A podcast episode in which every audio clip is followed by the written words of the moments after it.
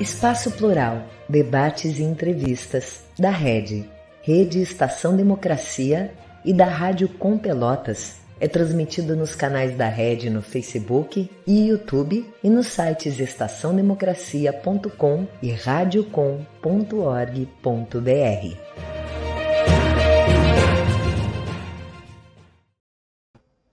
Muito boa tarde. Temos hoje o quarto de uma série de cinco programas especiais aqui dentro do Espaço Plural, nos quais estamos abordando temas relacionados ao bicentenário da independência do Brasil. Desde a terça-feira passada e até a próxima segunda-feira, estamos e estaremos recebendo convidados para tratar de assuntos que permeiam o processo de independência e suas peculiaridades históricas e culturais, além de também fazer análises dos impactos desses processos nas conjunturas políticas e econômicas atuais. Os temas discutidos estão sendo inspirados no livro O País do Futuro e Seu Destino, ensaios sobre o bicentenário do Brasil, organizado por João Carlos Brum Torres, aliás, um dos nossos convidados do, de hoje, e que eh, está sendo editado pela LPM para lançamento na Feira do Livro nos primeiros dias do mês de novembro. Aí está a capa para que o pessoal já antecipe né, a visualização. Desta feita, como eu falei antes, contamos então com a presença de João Carlos eh, Brum, que é graduado em Filosofia e em Direito pela Universidade Federal do Rio Grande do Sul, mestre em Filosofia pela Universidade de Paris e doutor em Ciência Política pela Universidade de São Paulo. Também está conosco Luiz Augusto Fischer, graduado, mestre e doutor em Letras pela Universidade Federal do Rio Grande do Sul, onde leciona literatura desde 1985 ele é escritor e ensaísta. Com ambos, vamos estar aqui conversando sobre a formação da identidade do Brasil. Eu sou o jornalista Solon Saldanha, esse é o programa Espaço Plural, Debates e Entrevistas. Ele é uma realização conjunta da Rede Estação Democracia e da Rádio Com Pelotas, contando também com 22 emissoras de rádio e web TVs que são nossas parceiras e o retransmitem. O programa vai ao ar de segunda a sexta-feira, ao vivo, das duas às três horas da tarde. Mas se você não tem disponibilidade de tempo neste horário para nos acompanhar, pode recorrer às nossas páginas no Facebook ou no YouTube, porque lá permanecem os vídeos gravados à sua disposição. Dou boas-vindas a ambos os convidados e inicio então com a primeira das perguntas. Brum, começo contigo. Eu tenho a informação de que o livro que você organizou, acabamos de mostrar a capa e que inspira a nossa série, ele foi resultado de um recolhimento forçado pela pandemia de Covid-19. Isso procede? Conta para nós como foi o processo de elaboração dessa obra, por favor. Boa tarde. Boa tarde, Solon.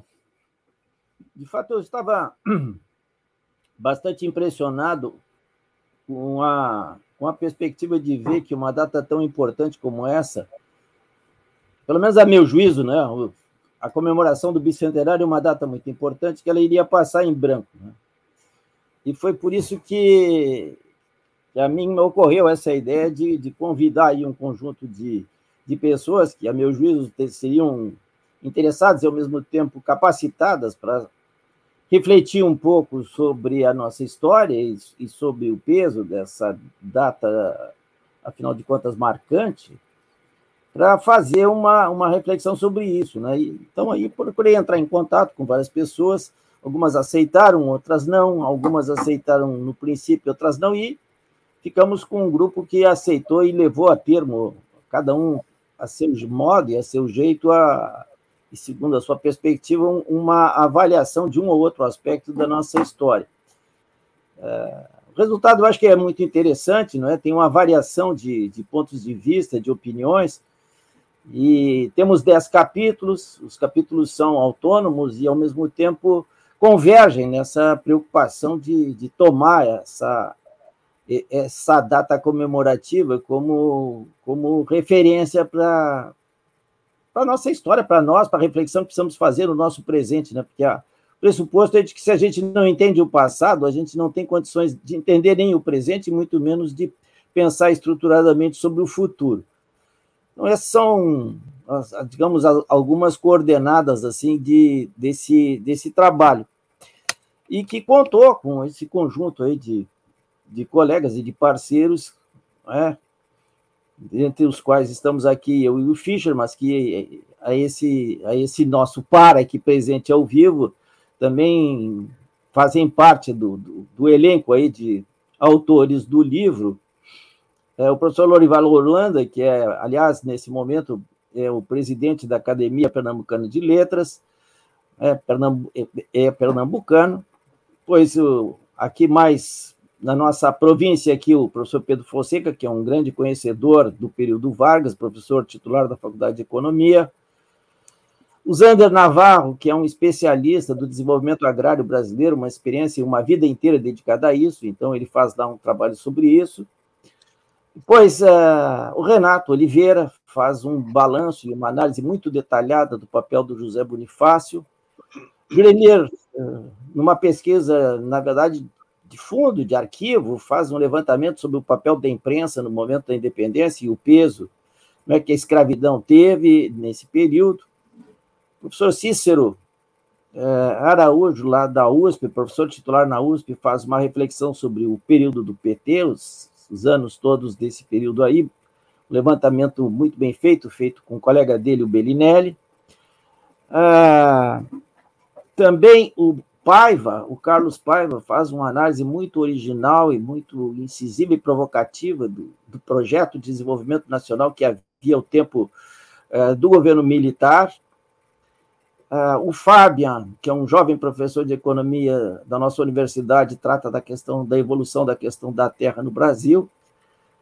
E o. Deixa eu ver se eu não estou me esquecendo de ninguém aqui.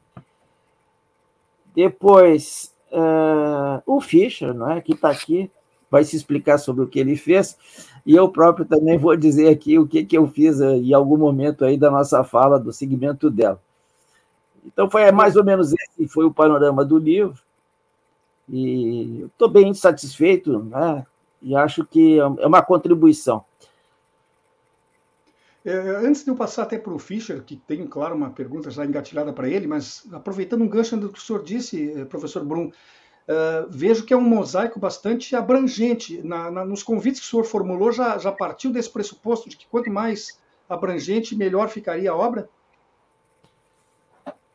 Olha, para ser sincero, no primeiro momento eu pensei que talvez eu pudesse fazer uma espécie de pauta básica, assim, de, de, de provocação e de condução para dar um pouco mais de unidade ao livro. Mas depois, eh, não tardei a me dar conta de que numa questão tão complexa como é uma história, como é a questão em geral da história do Brasil, é muito difícil da gente conseguir ter uma convergência, porque são muitos os aspectos, os temas e também o modo de avaliá-los que, que, inevitavelmente surgem. Né? Então, eu rapidamente me dei conta que sim, que esse era, o, esse era o modelo que era possível e, ao mesmo tempo, o mais adequado, porque é, nossa história é complexa, né, e 200 anos é bastante tempo, então a pluralidade de visões, de destaques, de prioridades que são dadas a um assunto ou outro é sempre importante. Mas eu queria, já que tu me desse aí a oportunidade de falar mais um minuto, queria chamar a atenção para o seguinte, para a diferença que há, que é brutal, entre como é que está sendo visto, vivido esses 200 anos e o que foi a comemoração do centenário. Tá? Centenário foi, uma, foi, foi um evento extraordinário, quer dizer, houve reformas urbanas grandes no Rio de Janeiro para sediar as comemorações do centenário.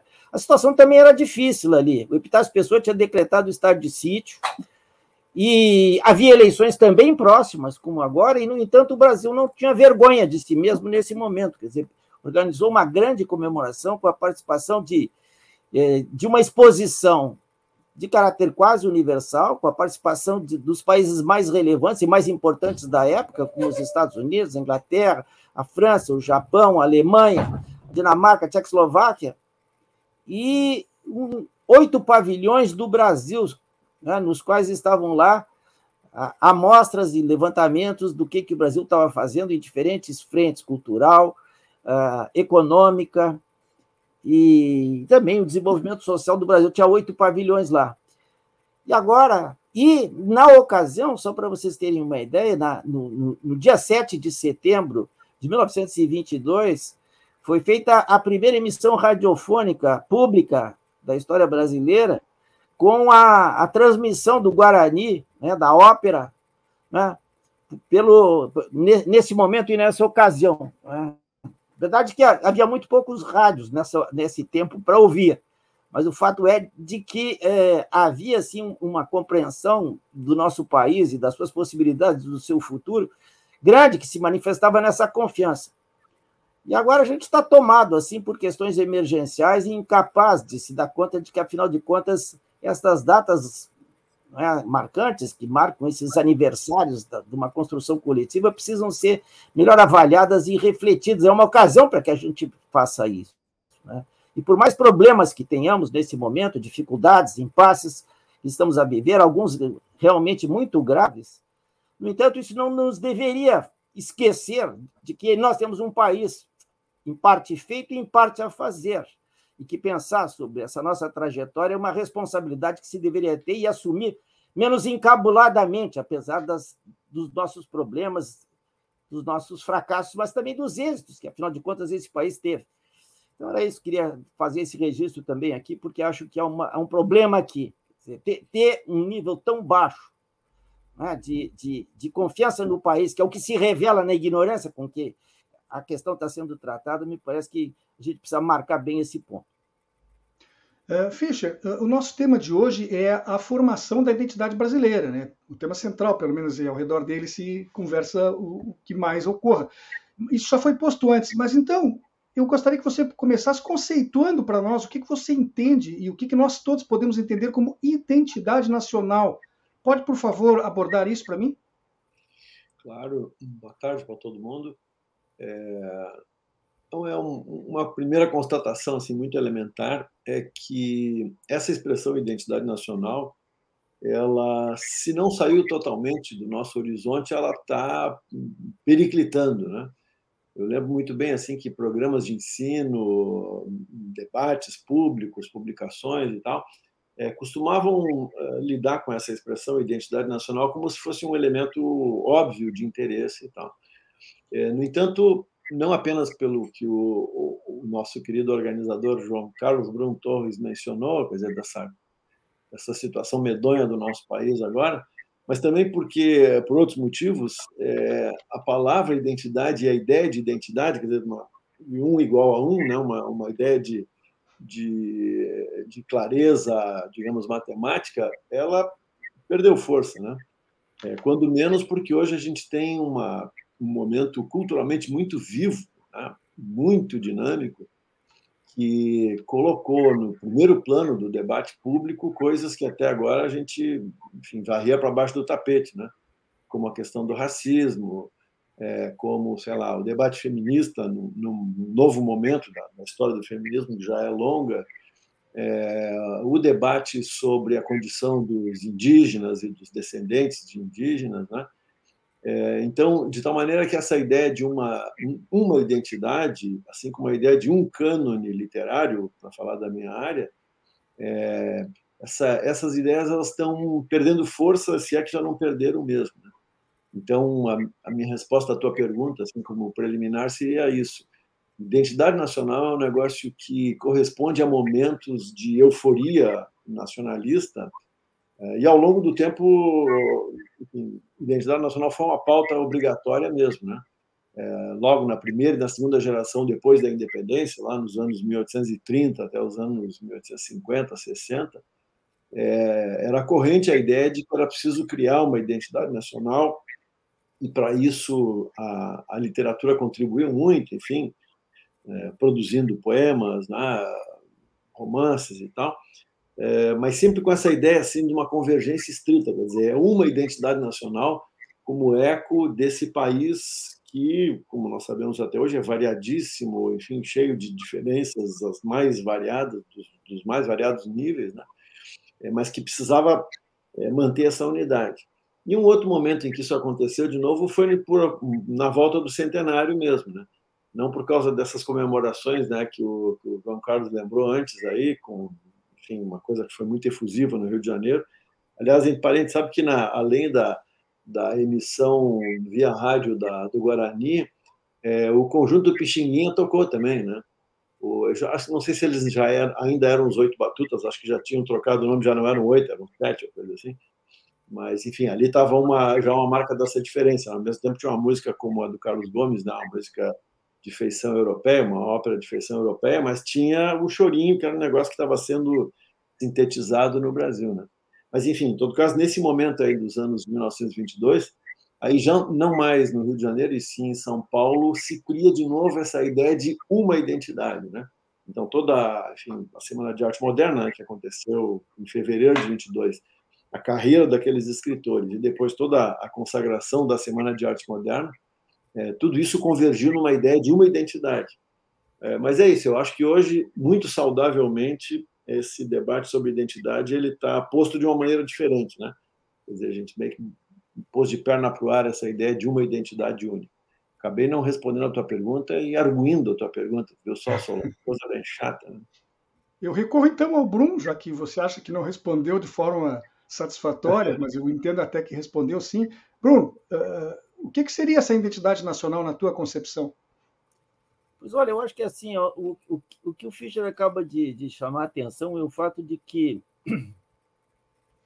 ah, do ponto de vista da sociedade brasileira, né, a nossa sociedade é muito diversa, como estão todas, como são todas as sociedades do mundo, né? Elas são todas especialmente em países grandes como, como o nosso, não é? em países continentais, tem, tem, tem diferenças muito grandes e que se aparecem em muitos registros, né? as diferenças de classe, as diferenças de cor, as diferenças regionais, as diferentes etárias.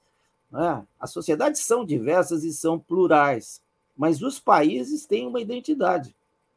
Quer a gente queira, quer não. É uma identidade, antes de mais nada, política, não é? Dizer, o Brasil, como Brasil, como país, o, o, Brasil não nasceu em 1500. Aliás, em 1500 não existia Brasil. Né? E o Brasil, o país, só veio a existir em 1822. Antes tinha uma colônia de Portugal aqui. Então, do ponto de vista político, não tem nenhuma dúvida de que os países compõem uma identidade. De vez em quando tem uma secessão, né? Nós aqui no Rio Grande do Sul fizemos uma revolução que durou 10 anos, assim, para fazer um país aqui. Tá? Não conseguimos. Não sei se para o bem ou para o mal. Então, tem uma identidade dos países que é definida pela sua identidade política e pela sua posição no Concerto das Nações. Quer dizer, reúne lá a ONU, tem lá aquele grande número de países que se fazem lá presentes lá, e a identidade política é um fato da realidade que a gente conhece hoje no mundo. Mas tem também uma outra dimensão da, da, identidade, que é o fato de que, no final das contas, nós, na relação com os outros e na relação conosco mesmo, a gente tem uma certa visão assim do que, que é o, o país que, que imanta os nossos corações. Tá? E, uma, e um certo senso da historicidade, da história da qual a gente faz parte. Né? E isso nos leva à ideia, que, que eu tenho muita convicção com relação a ela, que um país se faz tá? e, e, que ele, e que ele se faz não é, ao mesmo tempo no que nós fazemos na sociedade, ao mesmo tempo que nós fazemos na nossa política. Tá? De modo que um país é sempre uma construção.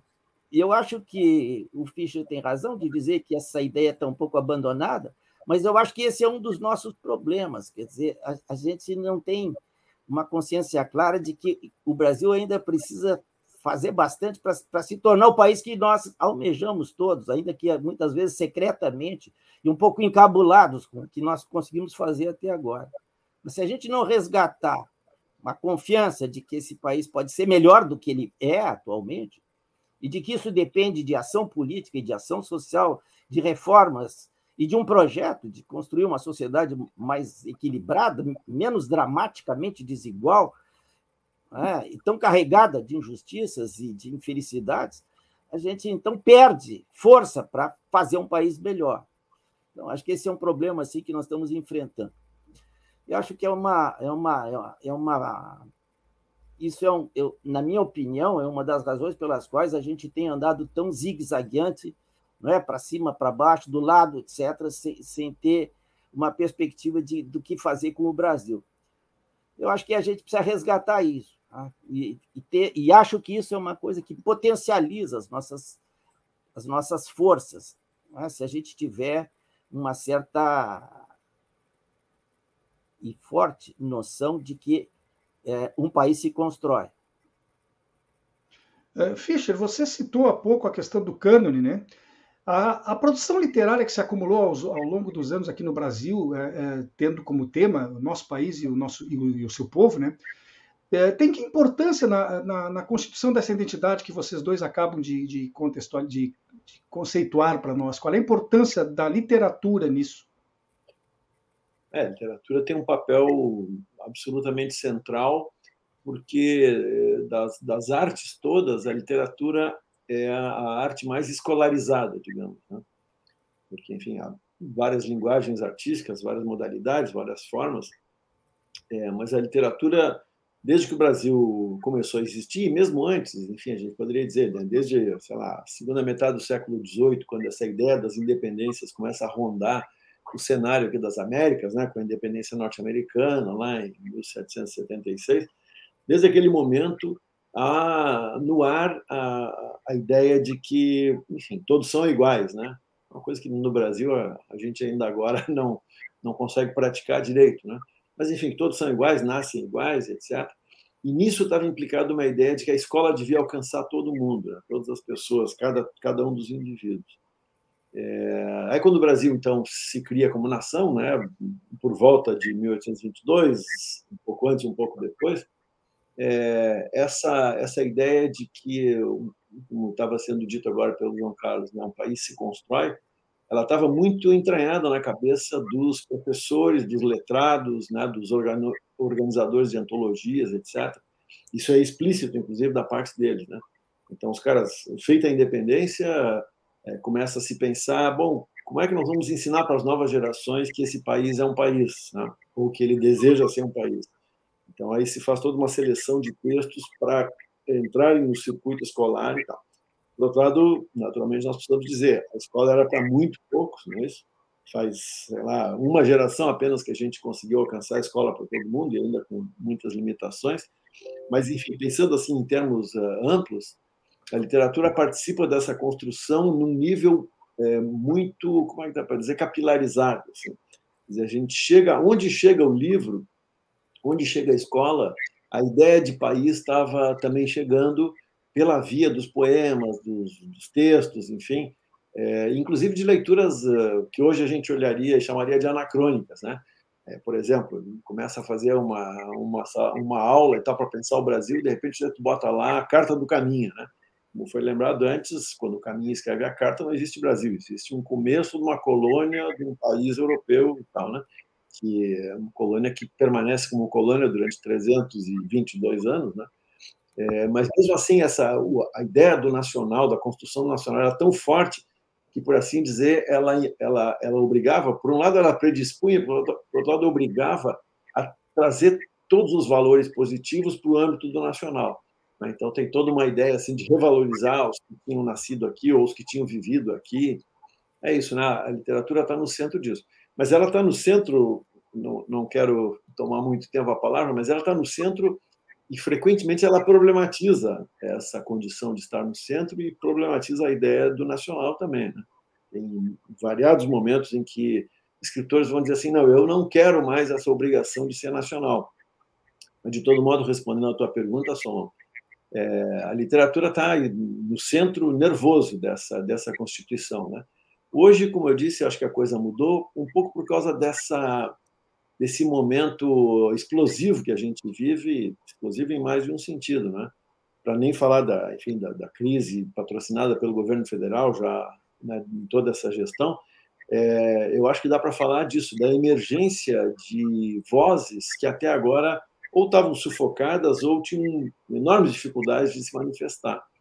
Mas agora, por variados motivos, acontece que a gente tem uma geração inteira de gente nascida, criada é? e, e, e, educada nas periferias das grandes cidades, que até então falavam para muito pouca gente, e pessoas que agora, por variados motivos, inclusive pela, pela, pela força da, das mídias digitais, começam a falar para multidões. Né? Então, é, a gente está num momento assim, sabe, panela de pressão que explodiu, né? O, o Jatampa foi para os ares. Então, tem um, um, conjunto assim de ressentimentos, de cobranças, é, de reivindicações e tal, que, olhando em perspectiva histórica, são absolutamente justas, né? mas que, de certa forma, é, acentuam esse aspecto da artificialidade do cânone. Né? Que essas pessoas estão dizendo o seguinte: ah, parem um pouquinho, cânone coisa nenhuma. Né? A minha gente nunca esteve representada. Se a gente pegar, por exemplo, é, uma série de escritores indígenas hoje em dia, não é? É de variados níveis e de, enfim, de muitas maneiras de realização, é ter um pouco isso. Dizendo, pera um pouquinho, Brasil é o que mesmo? Brasil é aquilo, é aquela organização que destruiu os nossos ancestrais, que nos matou, que nos expulsou. Veja bem, não estou dizendo que tudo isso é 100% é, enfim, justo e correto, né? O que eu estou dizendo é que essas coisas emergiram agora nesses últimos anos e elas compõem um cenário é, enfim, forte, explosivo, movimentado, muito rico, né? É, nesse bicentenário da independência, e é uma conjuntura que a gente, lamentavelmente, está discutindo muito pouco. Muito por causa da falta de, de, de horizonte aberto, de horizonte generoso, de construção, de solidariedade e tal. É, enfim, todas essas coisas que foram bloqueadas pela ação e pela inação do governo federal. A gente devia estar falando sobre isso durante todo esse ano, pelo menos. Né? O que é o Brasil? Quem somos nós? O que é literatura? O que é, que é a escola brasileira? Essas perguntas dramáticas, né, a gente não está respondendo porque elas não estão postas. Ou a gente está respondendo assim com esforços muito tópicos, né, muito particulares. Você, de certa forma, eh, iniciou a resposta da próxima pergunta que eu tinha para ti, então acho até que vou, vou completar ela aqui para que tu conclua eh, esse raciocínio que já iniciou. Eu ia te perguntar se nós nos retratamos e nos vemos de forma coerente nesses textos ao longo da história. Você tocou nesse assunto indígena agora, então pode concluir isso, por favor? Claro, não, é, é, é um prazer. É, o que a gente tem agora é assim, tem, eu poderia dizer assim, uma simplificação talvez um pouco, um pouco grosseira, que a literatura sempre acolheu todos os assuntos disponíveis no Brasil e mesmo no Ocidente. Né? A literatura brasileira é muito vigorosa, especialmente se a gente levar em, em conta as péssimas condições da escola brasileira, né? que nunca, o Brasil nunca formou uma massa de leitores relevante. Mal agora a gente tem leitores em número relevante. Né? Aqui no Brasil, pelo contrário, quando vieram essas mídias mais fortes, modernas, né? o rádio, depois a televisão, elas, enfim, é, encontraram um terreno sem resistência, por assim dizer, né? É um pouco a força da telenovela no Brasil, por exemplo, é diretamente proporcional à, nossa, à fraqueza do nosso circuito de leitura. Né? É, em países com tradição escolar melhor, essas mídias mais modernas é, encontraram resistência e tal, tiveram que negociar de outras maneiras. Mas, bom, é, voltando à tua pergunta, eu acho que sempre os assuntos sempre foram possíveis é, e sempre foram abordados. Pelo menos assim, ao longo do século XX, é certo, não há assunto proibido. O que acontece agora é que a gente tem é, é, protagonistas, quer dizer, escritores e tal, e mesmo editores, é, com uh, escrevendo, editando e fazendo circular a partir de uma condição social que era inédita ou relativamente inédita entre nós, né? Dizer, era, era muito raro encontrar um escritor que tivesse, enfim, afro-brasileiro para começar ou indígena, descendente indígena, que tivesse tido boa escola, entendeu? Que pudesse né, eh, frequentar assim, livremente o mundo das letras e das artes, eh, enfim, ocidentais. Né? E, então, claro, a gente vai encontrar casos excepcionais, inclusive alguns geniais, como é o caso do Machado de Assis, né? mas vai encontrar também, ao contrário, muita gente que tentou escrever e não conseguiu, ou que escreveu com dificuldade. É, de tal maneira que hoje, então, voltando ao, ao ponto, é, hoje o que a gente tem é isso, a, a, a, as vozes que a gente está ouvindo né, é, na literatura são vozes é, com uma marca social que não existia com essa intensidade ou com essa força até então. Então aqui é, é eu acho que é, sei lá, pode pegar um caso, sei lá, de, de literatura no campo do, dos indígenas, né? Tem muita gente se reivindicando indígenas, se reconhecendo né, como descendente de indígenas, que tinha uma avó, uma bisavó, um bisavô e tal, uh, que está escrevendo e dizendo: não, eu quero ser lido numa outra pauta. Né? E a minha voz é essa aqui, não é aquela lá que está consignada na literatura indianista. E assim também dos afrodescendentes e tal. Eu não quero, só para terminar, não quero sobrevalorizar essas, essa, esse momento uh, atual, mas eu, eu com isso eu estou querendo chamar a atenção para o fato de que o vigor da literatura brasileira atual ele tem muito a ver com essa com essa emergência né, dessas novas vozes. E um circuito editorial inclusive muito novo. É isso eu só para terminar eu sou otimista assim, eu acho que a gente está num momento muito bonito de explosão dessas várias vozes. E como todo momento de explosão a gente tem coisas às vezes disparatadas desmesuradas né, um pouco desproporcionais mas enfim isso é uma é uma prova da força não da, da fraqueza da literatura brasileira eu tenho aqui uma pergunta engatilhada para o Bruno, mas vou pedir para ele que aguarde um instantinho. Nós temos 40 segundos de intervalo e já voltamos com o programa.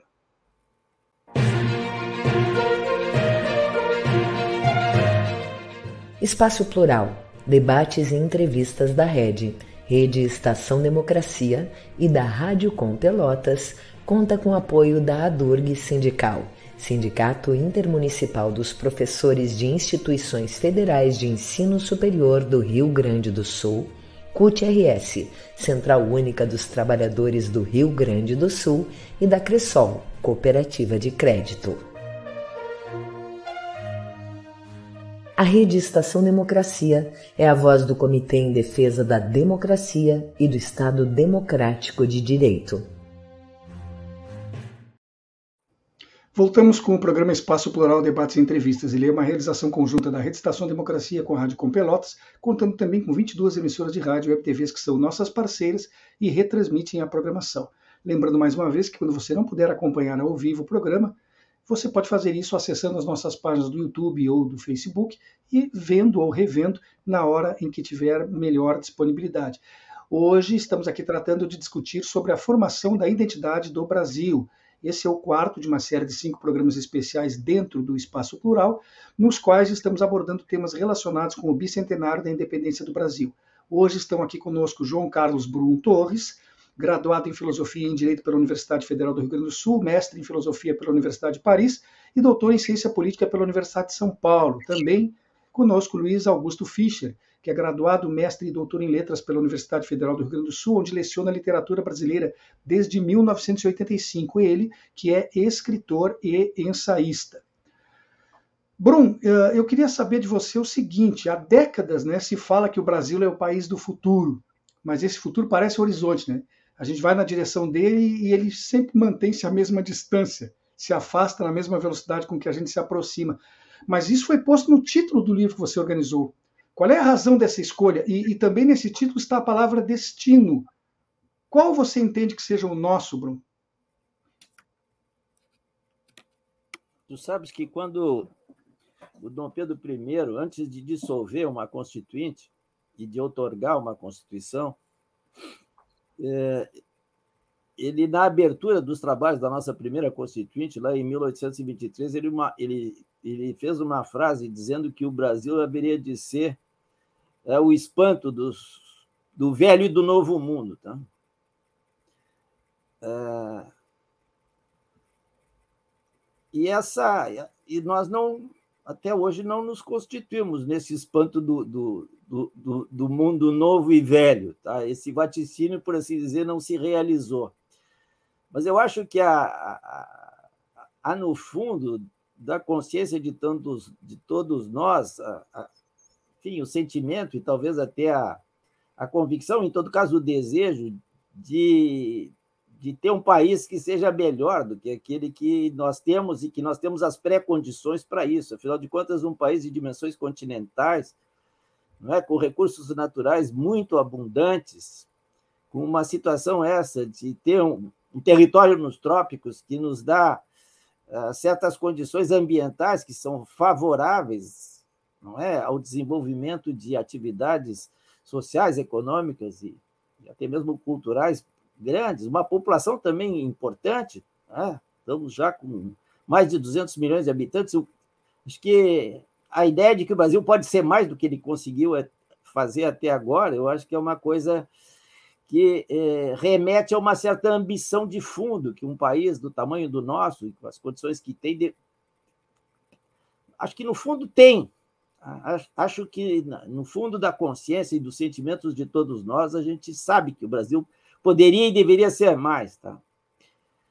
não só mais no sentido assim, por exemplo, assim, do ponto de vista do PIB, né, do tamanho da economia brasileira, nossa economia é grande. Nós, nós estamos aí entre os dez países de economia grande no mundo. Né? Se fizer um ranking aí dos dez países cujas economias são as mais importantes, medidos por tamanho de PIB, o Brasil está lá. Tá? Às vezes ele está um pouco em certos momentos tivemos melhor ali, no oitavo, na nona posição, agora estamos lá no décimo, talvez no décimo primeiro, depende um pouco, essas métricas também variam de acordo com os critérios aí que se adotam. Tá? Então, acho que tem aí uma, uma ideia de que a gente poderia ser mais do que somos. Tá? Eu acho que isso é uma coisa que está presente assim no curso da nossa história mas mais também num sentido assim que é o que mais nos humilha, eu acho, né? que, que é o fato de que esse país que ao mesmo tempo está aí entre os dez grandes países economicamente importantes do mundo, do ponto de vista social, do ponto de vista da distribuição da renda, nós estamos lá no, nos, nos campeon... disputando o campeonato mundial dos países mais desiguais do mundo. Tá? Isso é uma coisa assim é, realmente intolerável para eu acho para qualquer país e para nós brasileiros, essa questão é, é, é, é, provavelmente a maior de todas. Não há nenhum problema maior para o Brasil do que ter uma sociedade tão desigual. Tá? Essa sociedade que, ao mesmo tempo, tem setores sociais que, que vivem nas condições em que vivem as elites mais desenvolvidas do mundo e um contingente imenso de pessoas. Agora mesmo, nesse momento, está se falando aí de, de milhões de pessoas que estão com insegurança alimentar, que não podem ter três refeições por dia, né? E isso mostra assim, uma, uma, uma deformação do nosso país que é gravíssima. E acho que, em parte, isso tem a ver com um peso do escravismo no Brasil que não ficou para trás lá. Não é que a escravidão, no sentido estrito da palavra, ela, ela terminou.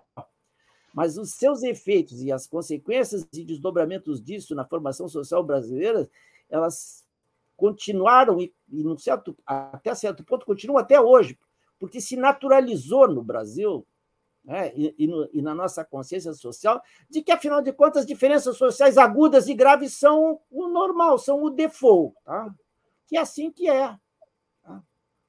Tá? Eu acho que, claro que na nossa história, em muitos momentos, às vezes mais fortemente, às vezes menos fortemente, emerge a consciência de que isso é uma, é uma coisa absolutamente inaceitável, que a gente tem que construir uma sociedade uma, pelo menos menos desigual, quer dizer, que nós não fiquemos a, a disputar o campeonato mundial da, da desigualdade. Né?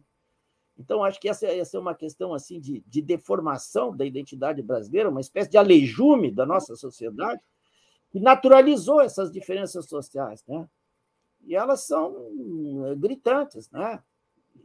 Então, eu acho que isso, isso é um problema assim muito sério assim da nossa eh, dos desafios que estão colocados para o Brasil. E nesse sentido, eu diria que o nosso destino é, é formar uma sociedade mais, mais, mais civilizada, mais justa, mais igualitária, né? E culturalmente também mais desenvolvida do que nós conseguimos fazer até hoje. Né? Então, acho que é, esse, esse é, é, é um pouco a ideia, não é, de que a gente estaria está, está destinado, estaríamos destinados a, a, a, ser melhor do que somos, tá? E mais importantes também no conceito das nações, porque afinal de contas, quer queiramos, quer não, o sistema internacional de estados é a referência do mundo, do mundo civilizado, e parece que vai se reforçar isso. Essas são as tendências agora desse início do século XXI, nesse, nesse princípio de, de século XXI, nesse primeiro quartel do século XXI, as identidades nacionais ressurgiram com enorme força. Tá? Não estou dizendo que isso seja bom ou seja mal. Dizer, é extremamente perigoso, tá? sem dúvida. As tensões que hoje a gente vê na cena internacional cada vez mais intensas né, nas rivalidades dos Estados Unidos com a Rússia, com a China, são uma, uma amostra da, da, das tensões que isso cria. Mas se a gente vive num país dentre muitos e num contexto no qual as identidades nacionais continuam a ser muito fortes e muito relevantes, é importante que a gente tenha uma noção e, no nosso caso, uma ambição que é uma, tem que ser, antes de mais nada, um compromisso com a justiça. Quer dizer, essa questão da, da, pluralidade das identidades no Brasil é, é uma manifestação disso. Né? Mas ela tem uma outra dimensão disso, que são as desigualdades econômicas e sociais que são universalizadas no nosso país. Então, esse, esse eu acho que é o grande desafio de construir um país né, que possa ser motivo de orgulho, e isso deve ser, a, a, meu ver, a motivação que a gente deve ter. Eu queria dizer uma coisa também, complementar o que eu disse há pouco sobre a identidade. Fundamentalmente, dizer, a identidade de um país é definida politicamente pelas suas instituições políticas. É assim, quer dizer, quem representa o Brasil são aqueles que ocupam a, a, os, os, cargos de representação política do país. É assim que as coisas se estruturam. Tá? Mas, ao mesmo tempo, o país que nós temos é o país que nós fazemos. Tá? Para pegar o exemplo do Getúlio, como eu digo lá no meu capítulo, né? É, no, no, certamente o, o Getúlio, que, é um, que foi um dos modeladores, vamos dizer assim, do Brasil moderno, né? e, e cujo consulado, afinal de contas, veio a construir e, e deu esse passo decisivo, depois de 30, para construir uma civilização industrial e, e, mais organizada, com toda a legislação trabalhista e assim por diante, a despeito de todo o autoritarismo que teve naquele período ditatorial. Mas, assim, se a gente pensar nisso, quer dizer, quando eu estava escrevendo o meu capítulo, lá pelas tantas, eu me dei conta do seguinte, que eu estava dizendo muitas vezes que o Getúlio fez isso, que o Getúlio fez aquilo. E pensei o seguinte, mas o Getúlio, não, mas é, ele levantava às nove horas, trabalhava bastante, todo dia. Depois ia descansar, ia visitar né, a sua amada lá, a dona Imê, lá, que era a, a, a, amante dele. Mas, afinal de contas, ele era um homem sozinho, fazia, isso eram as rotinas dele. Tá? Então, nesse sentido, não pode ser o Getúlio que fez tudo aquilo que aconteceu naqueles anos. Né? Quer dizer, estas coisas foram feitas por nós, pelos brasileiros todos, a todo momento. Né? E nesse momento nós estamos aqui diante de um momento crucial de, de manifestação, afinal de contas, do que, que nós, o povo brasileiro, quer do Brasil. Né? E essas eleições são, são esses momentos onde, onde se abre e nós somos chamados a tomar uma posição sobre que país nós queremos. Tá? E esses momentos são os momentos do. Porque uma decisão sobre, sobre governo, tá? uma eleição em qualquer nível, é também uma decisão sobre a identidade que a gente quer dar ao país. Então, eu acho que é, a questão da identidade ela está sempre presente, quer queiramos, quer não. Tá? E que o desafio. E, é uma questão de cada um, tá? porque cada um, da, cada um nas condutas que tem, nas relações sociais que tem uns com os outros, vai tecendo essa malha que é uma malha invisível e imensa de condutas e de ações que, afinal de contas, vão modelando aquilo que um país é num certo momento. Né? De tal modo que ao mesmo tempo em que eu estou muito convicto de dizer que a identidade do país é, é, é, definida no nível político, eu não posso deixar de reconhecer, e é óbvio isso, né, que a identidade política é indissociável da identidade social e daquilo que a gente faz com a sociedade em que vive. Então, acho que esse, esse, esse é, e é por isso que eu acho que é, é, a referência ao futuro continua a ser para nós uma referência fundamental. Né? e, ao mesmo tempo, a consciência de que, é, digamos, que um destino, por assim dizer, assim como é o destino das nossas vidas individuais. Quer dizer, nós construímos, nós somos o ferreiro da nossa própria sorte, tá? Cada um de nós, nas decisões que toma, tá? E, ao mesmo tempo, coletivamente, somos o ferreiro também da nossa própria sorte. Então, acho que é, essa é uma questão assim de, de, de, de responsabilidade e de autoria né? daquilo que a gente é e daquilo que, individualmente, daquilo que a gente é também coletivamente. Então, a mim parece que, que é nesse sentido que a, é, é, é, o título do livro, que é motivado, obviamente, não é? Não é? Pelo livro, esse clássico aí, O Brasil, País do Futuro, né? e do Stefan Zweig, que era uma, uma, um, um, grande admirador né, e, e, que acreditava muito nas potencialidades do nosso país, especialmente do ponto de vista dos regimes de convivência, da sociabilidade amável que ele encontrava no país. Tá? E também essa foi um pouco desmentida desse último período, porque as asperezas, os conflitos, os ressentimentos né, têm modelado também uma boa parte da nossa vida cotidiana nesses anos. Então tem um, tem um certo reencontro. Eu tive a, velho como estou sendo já, não é? Eu tive e vivi com, com bastante intensidade é, é, na minha juventude esse período da passagem do governo do Juscelino para o início dos anos 60. E ali havia uma alegria não é? e, uma, e, uma, e uma descoberta das nossas potencialidades que depois foi se esgaçando e foi sendo perdida. Né? Então, aquele período foi um período assim, quer dizer, Brasília com problemas que possa ter naquele momento, e, e o governo do Juscelino foi, foi um momento assim de, de crença e de alegria no Brasil, que a gente não, não, não reviveu. Então, eu acho que essa, essa é uma questão do, dos nossos afetos com relação a nós mesmos. Esse, esse clima presente, eu acho que é um dos momentos baixos assim da, da, da nossa experiência histórica. Tá? Do ponto de vista, não estou dizendo que quando o Fischer fala aí de que, que vê uma alegria, que ele vê com otimismo a emergência desses setores novos, da, das camadas sociais e, e né, que, discriminadas na história do Brasil, eu acho que ele tem razão. Isso, isso realmente é um sintoma de vitalidade. Mas tem uma outra questão maior que está aí, que é, que é o estado geral do Brasil, especialmente do ponto de vista econômico e social, que é altamente insatisfatório. Né? E que está aquém acredito, das nossas potencialidades. Mas o legado, essa história, por exemplo, da, da, das letras, né? Era proibido ter editoras aqui, era proibido até, até, até o Dom João VI vir para cá, era proibido ter livros aqui. E não podia ter fábricas também aqui. Tá? Então, o, o, legado colonial, os 322 anos de, de, de, de, vida colonial, é um passivo muito grande na, na, nossa história e ele, de algum modo, se, se continua. Tá? Então, isso é, é a, a, nós somos o último país da América Latina, eu acredito, ou dos últimos, a ter uma universidade. Tá? Nossa universidade é do início do século XX. Em vários outros países da América Latina tinha ensino universitário muito antes disso. A nossa elite, né, durante, inclusive durante todo o período do Império, grande parte da, da nossa elite era formada em Coimbra. As pessoas tinham que ir para Portugal, né, porque não tinha aqui aonde ter uma formação adequada. Então, tem, tem uns déficits assim né, legados pela história do nosso país, e essa normalização das diferenças sociais, que, que nos torna um pouco indiferentes também, não, mas é assim que é, tá? Não, não, não, não nos quero comparar com o que é, é esse tipo de consciência numa civilização antiga e de altíssima discriminação social, como é a Índia, tá?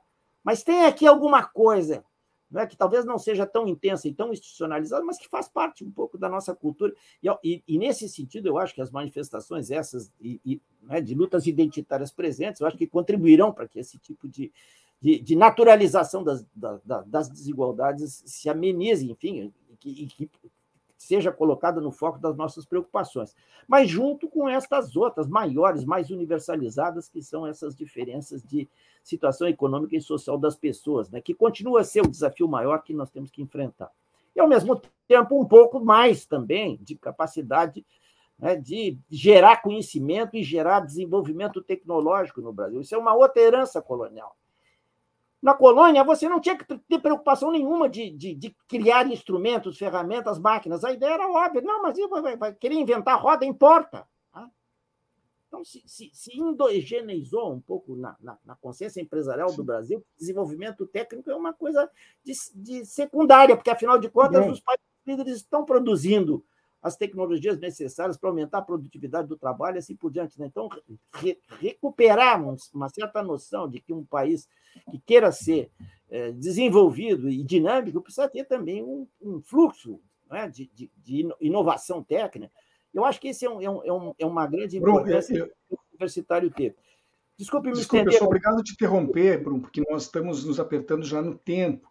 E eu gostaria que o Fischer ainda nos desse aqui um, uma uma demonstração, uma, uma antecipação do que, que ele aborda no capítulo que ele, com o qual ele colabora no livro. Pode fazer isso, por favor, Fischer? Claro, claro. Não, foi justamente o mote foi essa do país do futuro, né? Porque eu, eu um pouco recorri assim à história da, da inteligência letrada brasileira, especialmente da literatura da independência para cá, a partir dessa ideia de assim, desse sonho de futuro. Que, como é que a gente lidou com o futuro nesse tempo todo, né?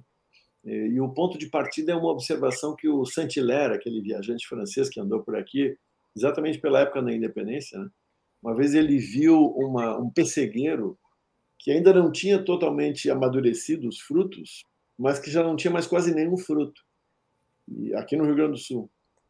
E ele olhou e disse, eh, anotou lá no diário dele: os brasileiros não fazem nenhum sacrifício em favor do futuro. Parece que o tempo todo querem aproveitar agora e tal, né? E é engraçado essa imagem, né, de comer pêssego verde, porque isso acabou, essa imagem foi aproveitada várias vezes ao longo do tempo, né? e ela é um pouco o contrário da ideia do país do futuro. Quer dizer, um europeu sofisticado, como era o Stefan Zweig, lá nos anos 1940, vai dizer: não, este aqui é o país do futuro por causa da convivência, por causa da generosidade, da integração, tarará, tarará. Ele, ele que vinha da experiência, enfim, do, do, do nazismo é, na Europa, né? É, então ele pensava no futuro com essa mesma, essa mesma força, essa mesma esse, esse vigor que o João Carlos agora lembrou, né? Que é um pouco o que nós temos até hoje, né? A gente vai para qualquer lugar, os, os caras olham para brasileiro como sendo alguém interessante, porque é isso, parece que tem alguma coisa que vai acontecer conosco, nós vamos conseguir fazer, né? Mas lá o Saint-Hilaire dizia, não, os brasileiros estão precisando preparar o futuro, não apenas, como se ele dissesse, né? não apenas sonhar com o futuro. Então, o que eu fiz foi isso, eu fui recorrendo assim momentos significativos da história da literatura, é, pensando nisso, assim, como é que o futuro foi sendo figurado. E, bom, é isso, né? Eu acho que agora no presente a gente tem essa, essa realidade nova, é, aproveitando já para emendar com um comentário a uma, a uma observação do João Carlos, é, uma coisa totalmente ausente do nosso debate é a dimensão internacional do Brasil, o peso internacional que o Brasil tem, nem que seja o peso simbólico. Né? Agora mesmo a Michelle Bachelet está saindo da posição dela lá, lá de, de, como chama, representante dos direitos humanos, delegada né, da ONU para os direitos humanos, dizendo, pô, senti falta da presença do Brasil. Né? O Brasil é uma, uma um elemento importante nessa, nessa, nessa discussão. Mesmo agora, nós com a campanha eleitoral em curso, aí, quando é que a gente fala né, do, do lugar do Brasil no mundo, das relações internacionais, a gente, no fundo, é que é tipo uma criança que cresceu, assim, ainda está um pouco, sabe, com o braço comprido demais e tal, e não consegue dimensionar nem a si mesmo e nem consegue exatamente realizar a imagem que tem de nós, né? Mas é isso para manter o meu otimismo aqui, eu acho que a gente ainda pode tentar fazer isso bem na linha que o João Carlos vinha dizendo. Assim, é construção isso aí, não é um negócio que vem por decurso de prazo e nem vem apenas pelas lideranças. Né? A gente tem que construir. Agora, a gente tem que atacar mesmo, além de atacar essas mazelas sociais, a gente tem que atacar esse Estado, essa grosseria do Estado concentracionista brasileiro, que é um negócio abominável. Né? Isso é mais uma herança portuguesa, sei lá, do Império Romano, essa ideia de que tudo tem que passar por Brasília, tudo tem que ter o aval, entendeu? Essa coisa assim de a gente não ter uma dinâmica local mais viva, né, mais atuante. Eu que não sou da área da ciência política, estou me metendo aqui de pato a ganso, né? Mas eu acho que isso é um outro, uma outra mazela que a gente tinha que atacar. Por exemplo, como é que a gente elege os nossos deputados? Né? Quem são os deputados? O que, que eles pensam? Esta essa coisa inacreditável que é o centrão, né? essa, esse magma que se movimenta para qualquer lado. Enfim, mas eu continuo sendo otimista mesmo assim. Aproveitando esse teu otimismo, eu quero que tu me diga o seguinte: qual é a tua expectativa para o 7 de setembro desse ano, Fischer? Considerando que no ano passado a data foi utilizada, ou tentaram utilizar, né, numa mobilização popular e militar visando um golpe você acha que nós temos algum risco esse ano, apesar das comemorações do bicentenário estarem sendo tão pequenas? Nós não vamos ter mais nada a lamentar, né? Espero. Qual é a tua posição? É, eu também estou como tu espero, não tem nada a lamentar, mas eu acho que essa história da, do evento lá que querem fazer lá em Copacabana, a chance de ter provocador, de ter alguém da própria direita furiosa criando um caso, eu acho que é grande, sabe? Eu tenho medo que a gente precise enfrentar, sabe, um, um novo plano coin, uma coisa desse tipo, assim, não, uma, um, golpe branco desse tipo. Espero que não, né? Mas eu, eu temo muito. Pô, ontem, né? Para quem está nos ouvindo outro dia, ontem a Cristina Kirchner quase tomou um tiro, né? Por um, sujeito, um desequilibrado, que teve assim a menos de um metro dela, né? Com uma arma. Né? É isso. Essas coisas podem acontecer quando faz essa aglomeração e com, e com esse estado belicoso muito incentivado por gente irresponsável da imprensa, por forças políticas e tudo mais, né? Enfim, eu tenho, eu tenho um pouco de medo. Sim.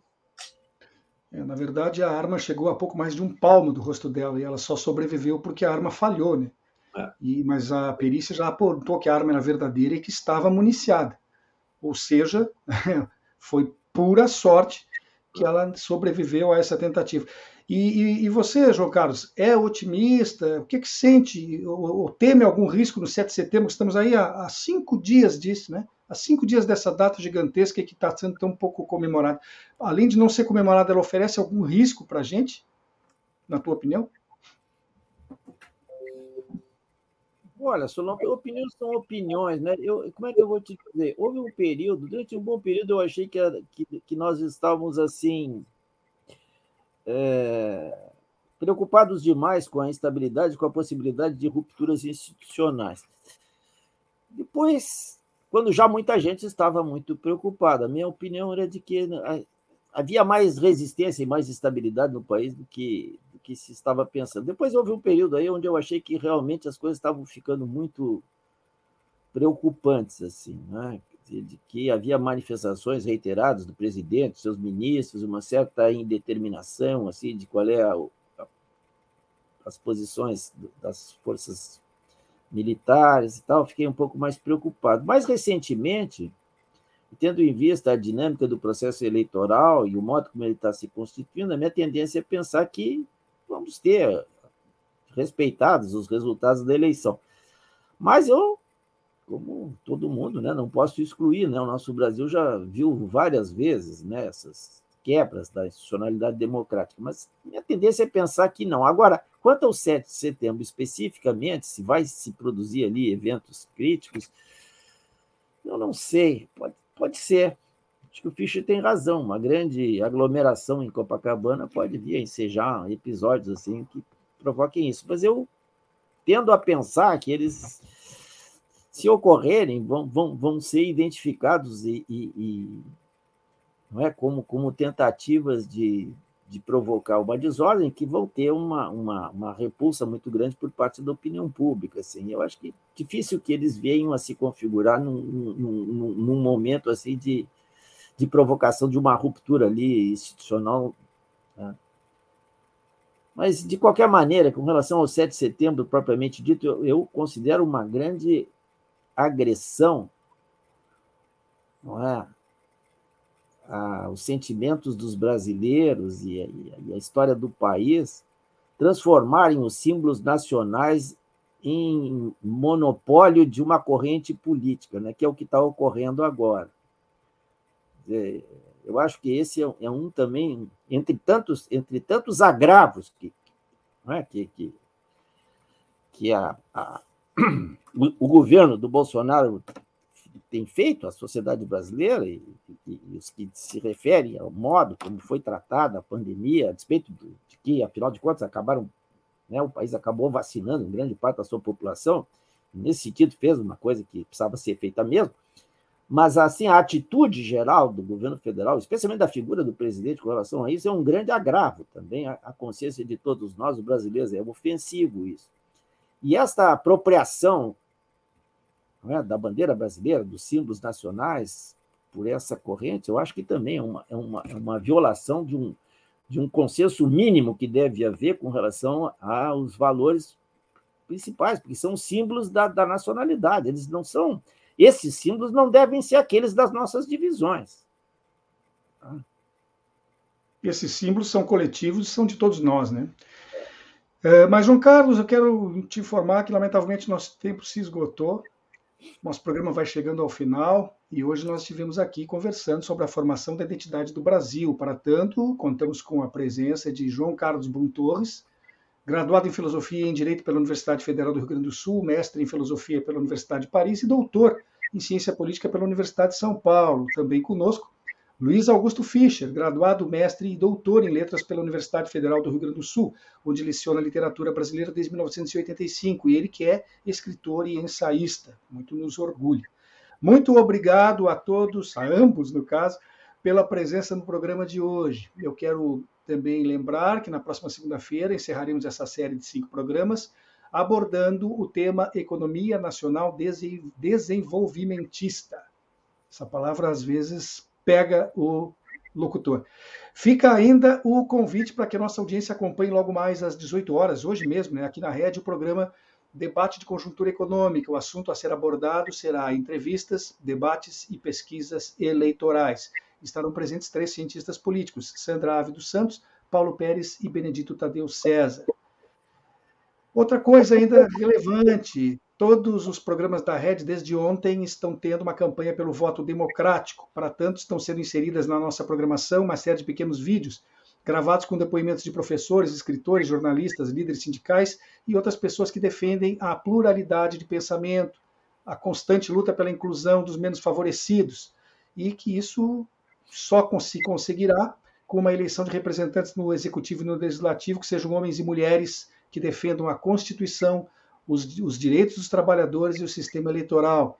Vejamos agora, antes de encerrar o programa, um desses vídeos que foi gravado pelo professor Eduardo Rolim. Babton, por favor, pode rodar. Votar não é só um direito. Votar é uma opção que nós temos de mudar esse país. Eleitores, no dia 2 de outubro nós teremos a oportunidade de mudar o Brasil. Não deixe de votar. Vote em candidatos que defendem a educação pública, candidatos que defendem a democracia, candidatos que defendem a liberdade nesse país. Seu voto é muito importante para que isso tudo possa ser realidade no futuro.